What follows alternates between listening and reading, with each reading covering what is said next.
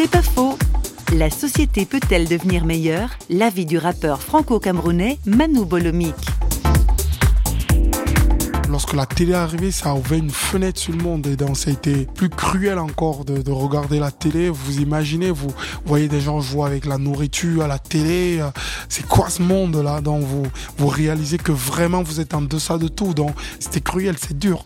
Tout le monde croit que c'est par le changement de système que la société deviendra meilleure. Je pense que la, la démocratie et, la politique et la gestion des hommes, l'économie, la gestion des ressources d'un pays peut améliorer le quotidien des hommes, et il ne peut pas les changer parce que l'homme est malade du cœur. C'est du cœur que viennent les mauvaises pensées, c'est du cœur de l'homme que vienne la haine, c'est du cœur de l'homme que viennent les guerres, c'est le cœur qui a besoin d'être changé.